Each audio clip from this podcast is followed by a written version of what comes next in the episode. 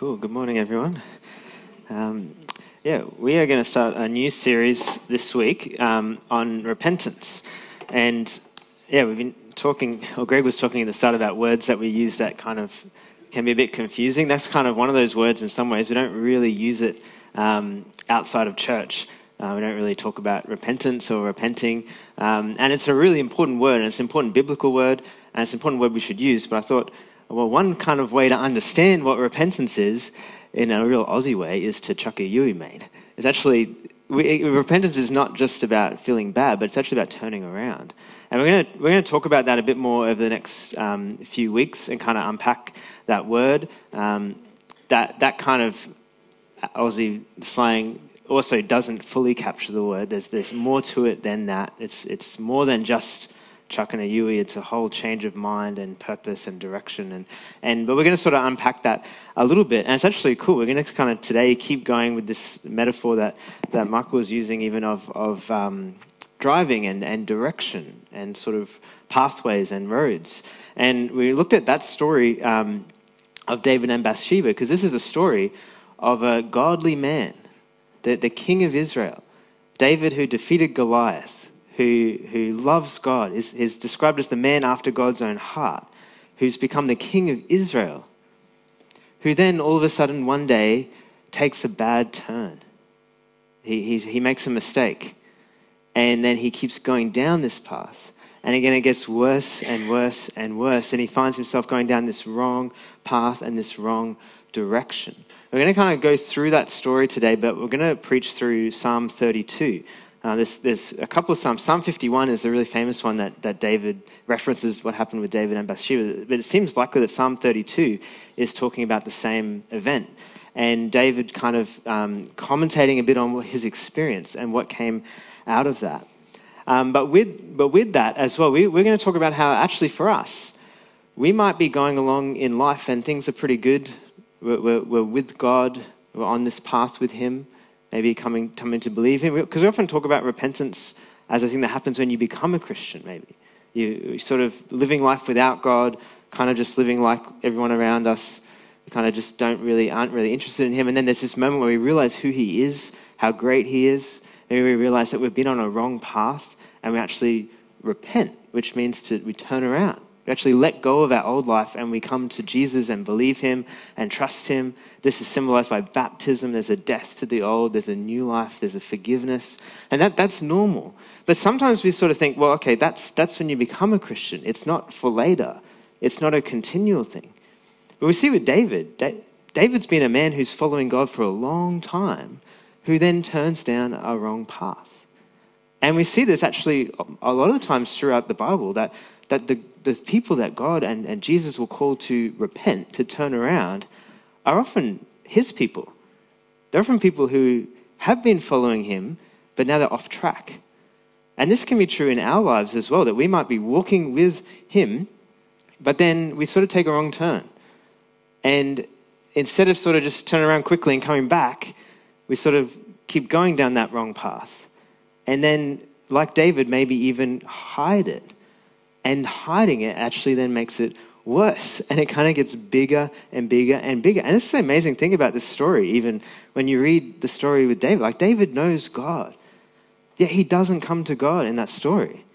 Like, he could have, he could have realized, oh, wow, I've made this big mistake and just come to God, but he doesn't. He goes, oh, I made this big mistake. Okay, I need to cover it up. Okay, that didn't work. I'm going to do this. Okay, that didn't work. I'm going to do this. And then he ends up killing somebody in order to try and cover up and hide this sin that, that he'd started to go down this path. And that might not be true for us. Like we might, we might not be guilty of, of adultery and murder, but we might go down wrong paths in our lives. And even the sort of the temptation sometimes for us can be that we kind of compare ourselves to people around us. And we might say, yeah, we're, we're, maybe better than most people or something like that. We're, we're all good. Like, yeah, we follow God. We go to church. It's good. But actually, we're to compare ourselves with Jesus' standard. And Jesus said, if you look at someone with lust, that's adultery. And if you hate someone in your heart, that's murder. And actually, there's parts and places in our hearts when actually we're going down a wrong path. Actually, there's, there's parts that maybe don't align to God and His life and His heart. And so tonight we're to, today we're going to sort of talk about, well, what do we do with that? What's the right response? How, and what, what might God even want to do in our hearts in those situations? We see what happened to David. This is Psalm 32. We're going to go through Psalm 32, but, but not in order. I'm kind of breaking it up a little bit. Um, that'll kind of make sense as we go through. But so looking at verse 3, I, I think in this psalm, he's describing his experience after this has all happened. He's, he's covered up this thing, it's ended up with someone dying, and he hasn't come back to God. And it says this When I kept silent, my bones wasted away through my groaning all day long. For day and night your hand was heavy on me, my strength was sapped as in the heat of summer. He talks about this experience of he's done this wrong, but he hasn't come to God. And God's not pleased. And God is actually pushing on David in a sense, is what he says. Your hand was heavy on me. God is actually almost coming against David, but he's actually for David. It's because he loves David that he doesn't say, oh, no, it's all good. Like, it's fine. Like, because God loves David, he actually is, is, is, in a sense, putting this pressure on him or highlighting, hey, this is not good. There's a, there's a problem here. And, and David's experiencing this, this um, death, in a sense, or this, this lack of energy and, and strength, maybe a coldness even because he's just seeking to hide and is cut off from this closeness and intimacy with God. And again, this might be true in our lives as well, that actually God doesn't just say, oh, no, it's all good, you've gone down the wrong path, it doesn't really matter. Like, like that's sort of the tolerance love message. Like, actually, I'll just love you no matter what you do. And like, that's true, but because he loves us, he will actually point to the things that actually then the paths that we're going down that are wrong. He will actually highlight them. And sometimes, and, and you may, may, have experienced this, when, when he may be speaking and actually like pointing and probing something that's not right, and it's actually not enjoyable at all. it feels like this, like your hand is heavy. It actually can be painful, it actually can be confronting. But it's actually because he loves us. And he wants to say, actually, that's not a good path. That's not a good way. It's not a good direction. And he's actually going to come in love and highlight that when we're down a wrong way.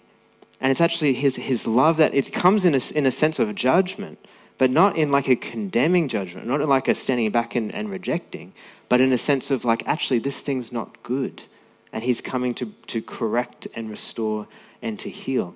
But often, we might want to hide like Adam and Eve in the garden when, when they, they, they sin, and the natural reaction then is to hide, is to cover away from God.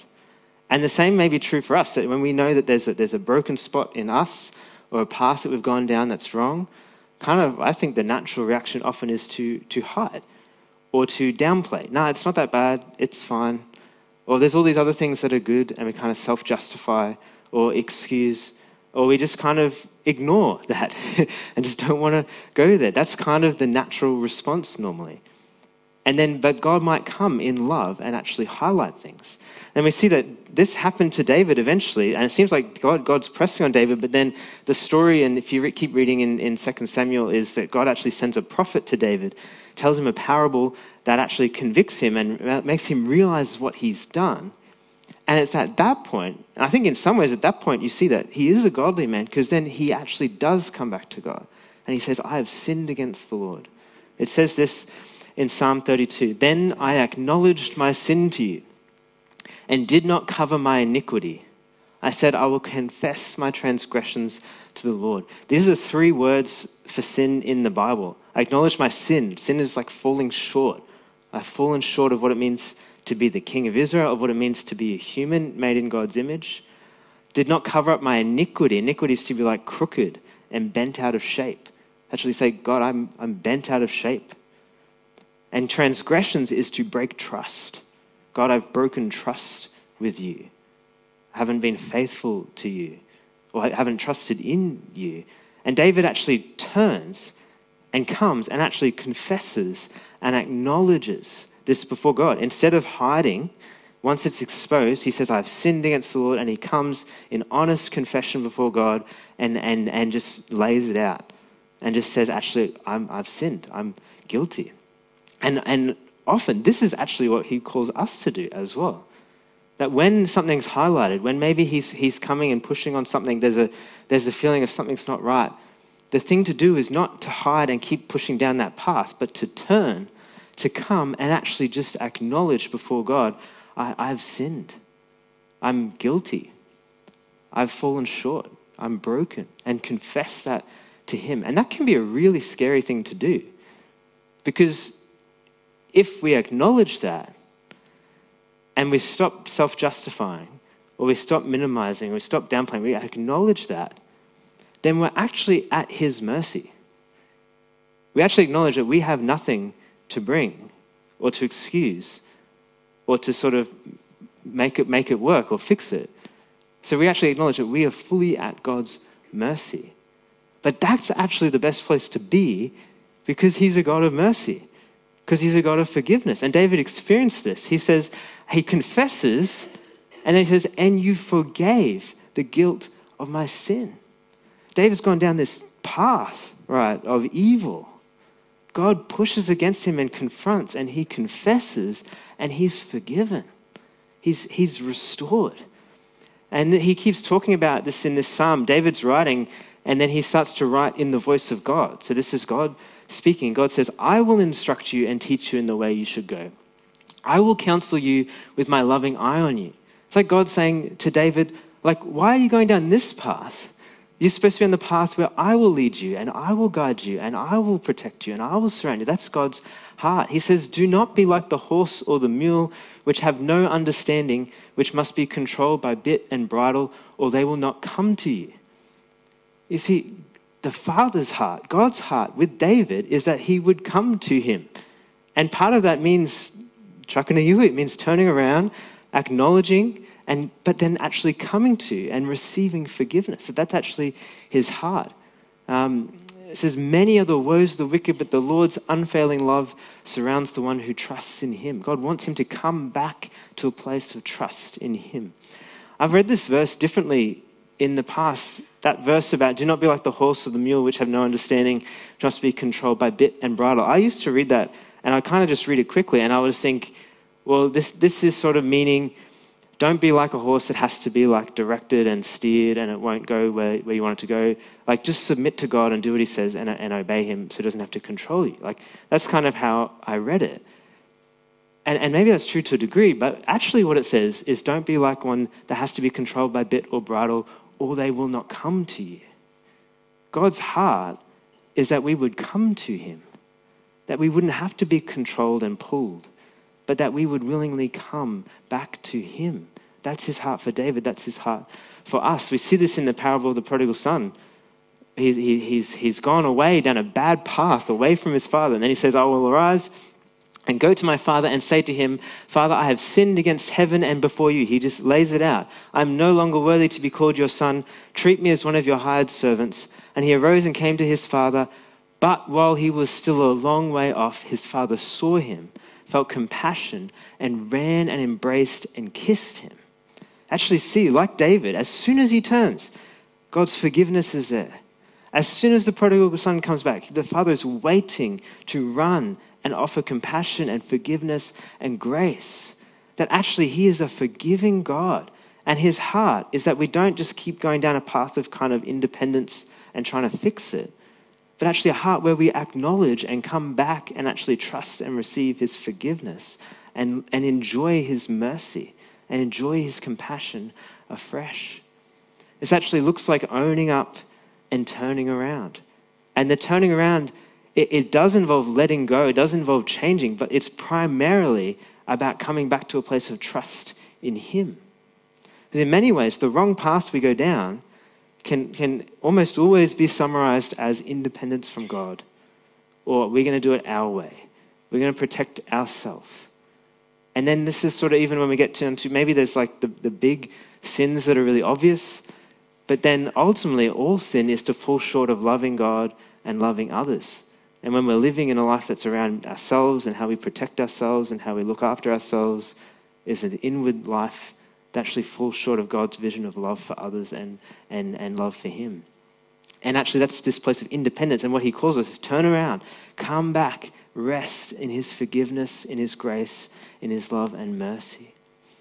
And then in this psalm, he starts talking about joy. He starts talking about, he says this, let all the faithful pray to you while you may be found. Surely the rising of many waters will not reach them. This is this protection. You are my hiding place. You will protect me from sh- trouble and surround me with songs of deliverance. Like the, the, the result of this is great songs of praise and joy.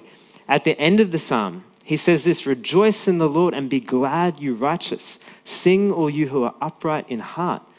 You're like, upright in heart? Like, what about all this, this wrong path and so forth? But he's saying, well, the upright in heart are those who have come and are honest before God and are forgiven and are made righteous in Him. And now, actually, that's this place of joy. At the start of the psalm, he says, Blessed is the one whose transgressions are forgiven, whose sins are covered. Blessed is the one whose sin the Lord does not count against them, and in whose spirit is no deceit. There's this interesting mix of repentance and joy. And there's actually all through the Bible. It's in Psalm 51 as well. It's another passage in the New Testament. That this, this idea, we kind of can easily approach this idea of repentance is just this sad religious thing of like we're just going to feel really bad about ourselves. Like that's not the idea. The idea is actually, yeah, there's a sorrow for sin, there's a turning around, but the result is joy. The result is actually we have a God who forgives. And actually, we don't have to fix and make everything right ourselves. We come to Him and He forgives us. And we live at His mercy. And we live by His grace. And kind of, we start the Christian life there, but sometimes we can kind of go on and easily sort of come into, well, actually, we've got to keep ourselves together and we've got to look after ourselves. And we kind of start to take it on ourselves. But actually, the whole thing is grace. Like, we're saved by grace, we're sustained by grace. Every day we need His grace. We come back in brokenness again and again, recognizing that everything we have is because of His mercy and grace and forgiveness. And that actually can lead to great joy. The joy of being honest before God and others, of truth, and the joy that He is full of grace. He's a gracious, merciful God. When he, and even, even his love to come against David and point that out is because of his love and grace. And even when he does that in our hearts, he might, he might challenge something in our hearts. It's because he loves us and is full of grace. And he wants us to have life and not continue on a pathway that leads to death and destruction. So there's joy from truth and grace. And actually, repentance leads to joy actually, uh, uh, uh, this conviction that happens to David, that might happen to us, actually leads to a place of joy and forgiveness.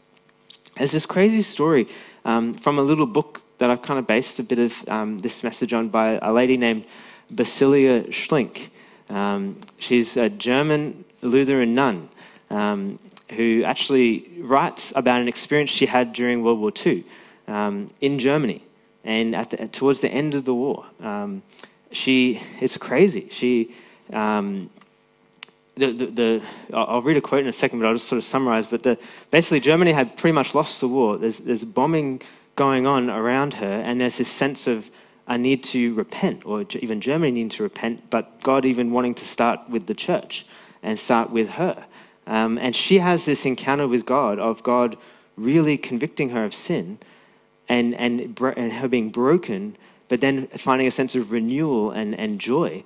And she wants to share this with the, the youth, this like girls' youth group that she's looking after. So she takes them on a retreat. While there's like bombs going off, they go on a youth retreat. And God meets them powerfully, and they actually feel sorry and broken and convicted of sin.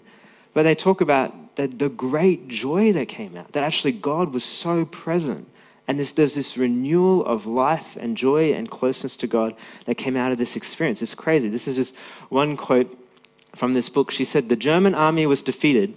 The Allies entered the city, but we who had gone to the depths of sorrow for our sins and turned from them in true repentance were finding heaven amidst the destruction.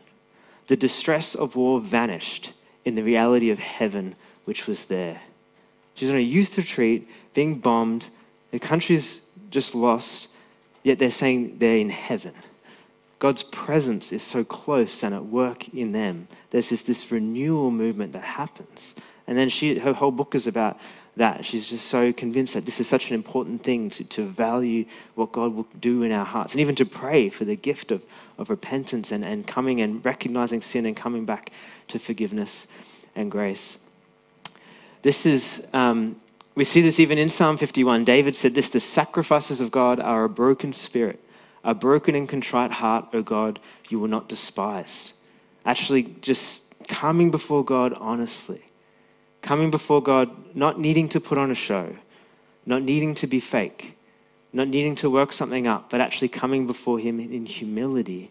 And actually, that's what He wants. That's what He loves. That, that's what he, he responds to. And this is not at all saying that, yeah, like, like David, when he's saying this, is not saying that sacrifice is not important, or when we might sort of contextualize this, we're not saying like worship's not important, but it's, it's the heart posture of actually we come before God as people in need of His grace and, and who have received His grace. And from that place, we, we, we sacrifice or we worship, we, we offer ourselves to Him.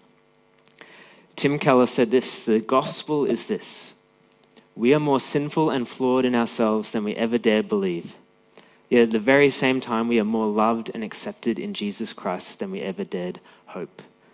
There's actually a, a, an immensity of joy that when we realize actually we've been down this bad path, or actually our hearts are more corrupt than we thought, then we actually realize, well, actually, His love and His mercy is even greater than we ever imagined. And this, again, is not at all saying, well, therefore it just doesn't matter, you can sin as much as you want. That's not the point at all. Like, like the point is to forsake it and to come and receive His mercy and grace. Then He gives us a new heart and He puts His Spirit in us that we can follow Him but that then we continue on this journey of actually, even each day, just being aware actually, we fall short of you this way, Lord, and come back to turn again, receive His mercy again, and actually value that actually God will work in our hearts.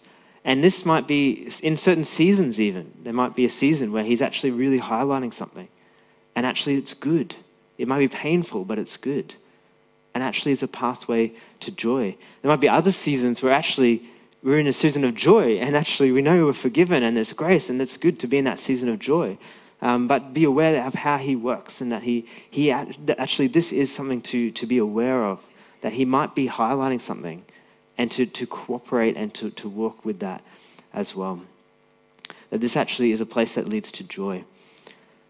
So I don't know where you might be this morning, or maybe how that might have, that, that idea or that message might relate.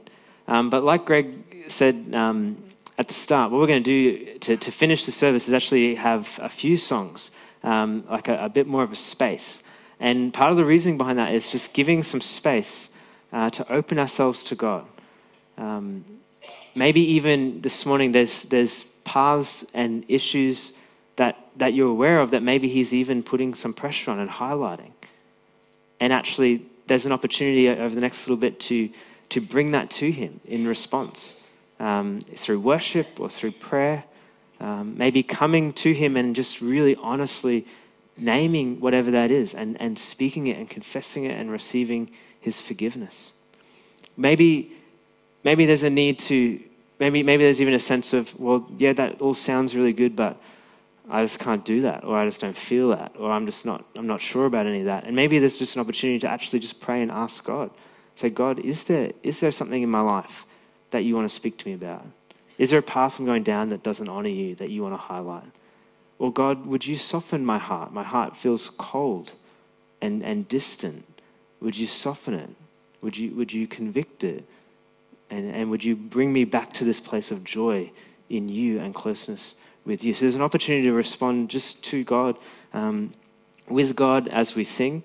Um, and maybe you're in a place of just joy for forgiveness, and there's an opportunity to sing and to worship and to praise um, and, and just enjoy Him as well.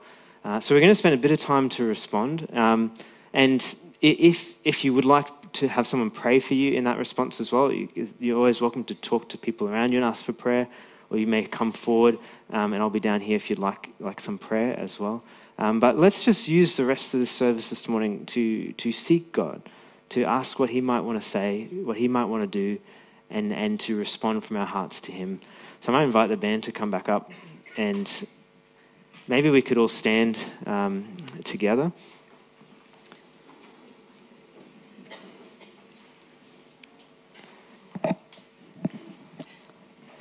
And let's, let's pray. Yeah, Father, we just thank you that you're a God who loves us and you're full of mercy and grace and compassion, and that you love us and are jealous for our hearts. And Lord, even this morning, areas in our hearts that have not honored you or away from you that you want to highlight, we just ask um, that you would do that by your Spirit. Um, God, you would reveal your forgiveness and grace afresh. Um, so, would you just meet us in this next little bit? Holy Spirit, we just ask that you would come and have your way and do whatever you want to do in our midst. In your name we pray.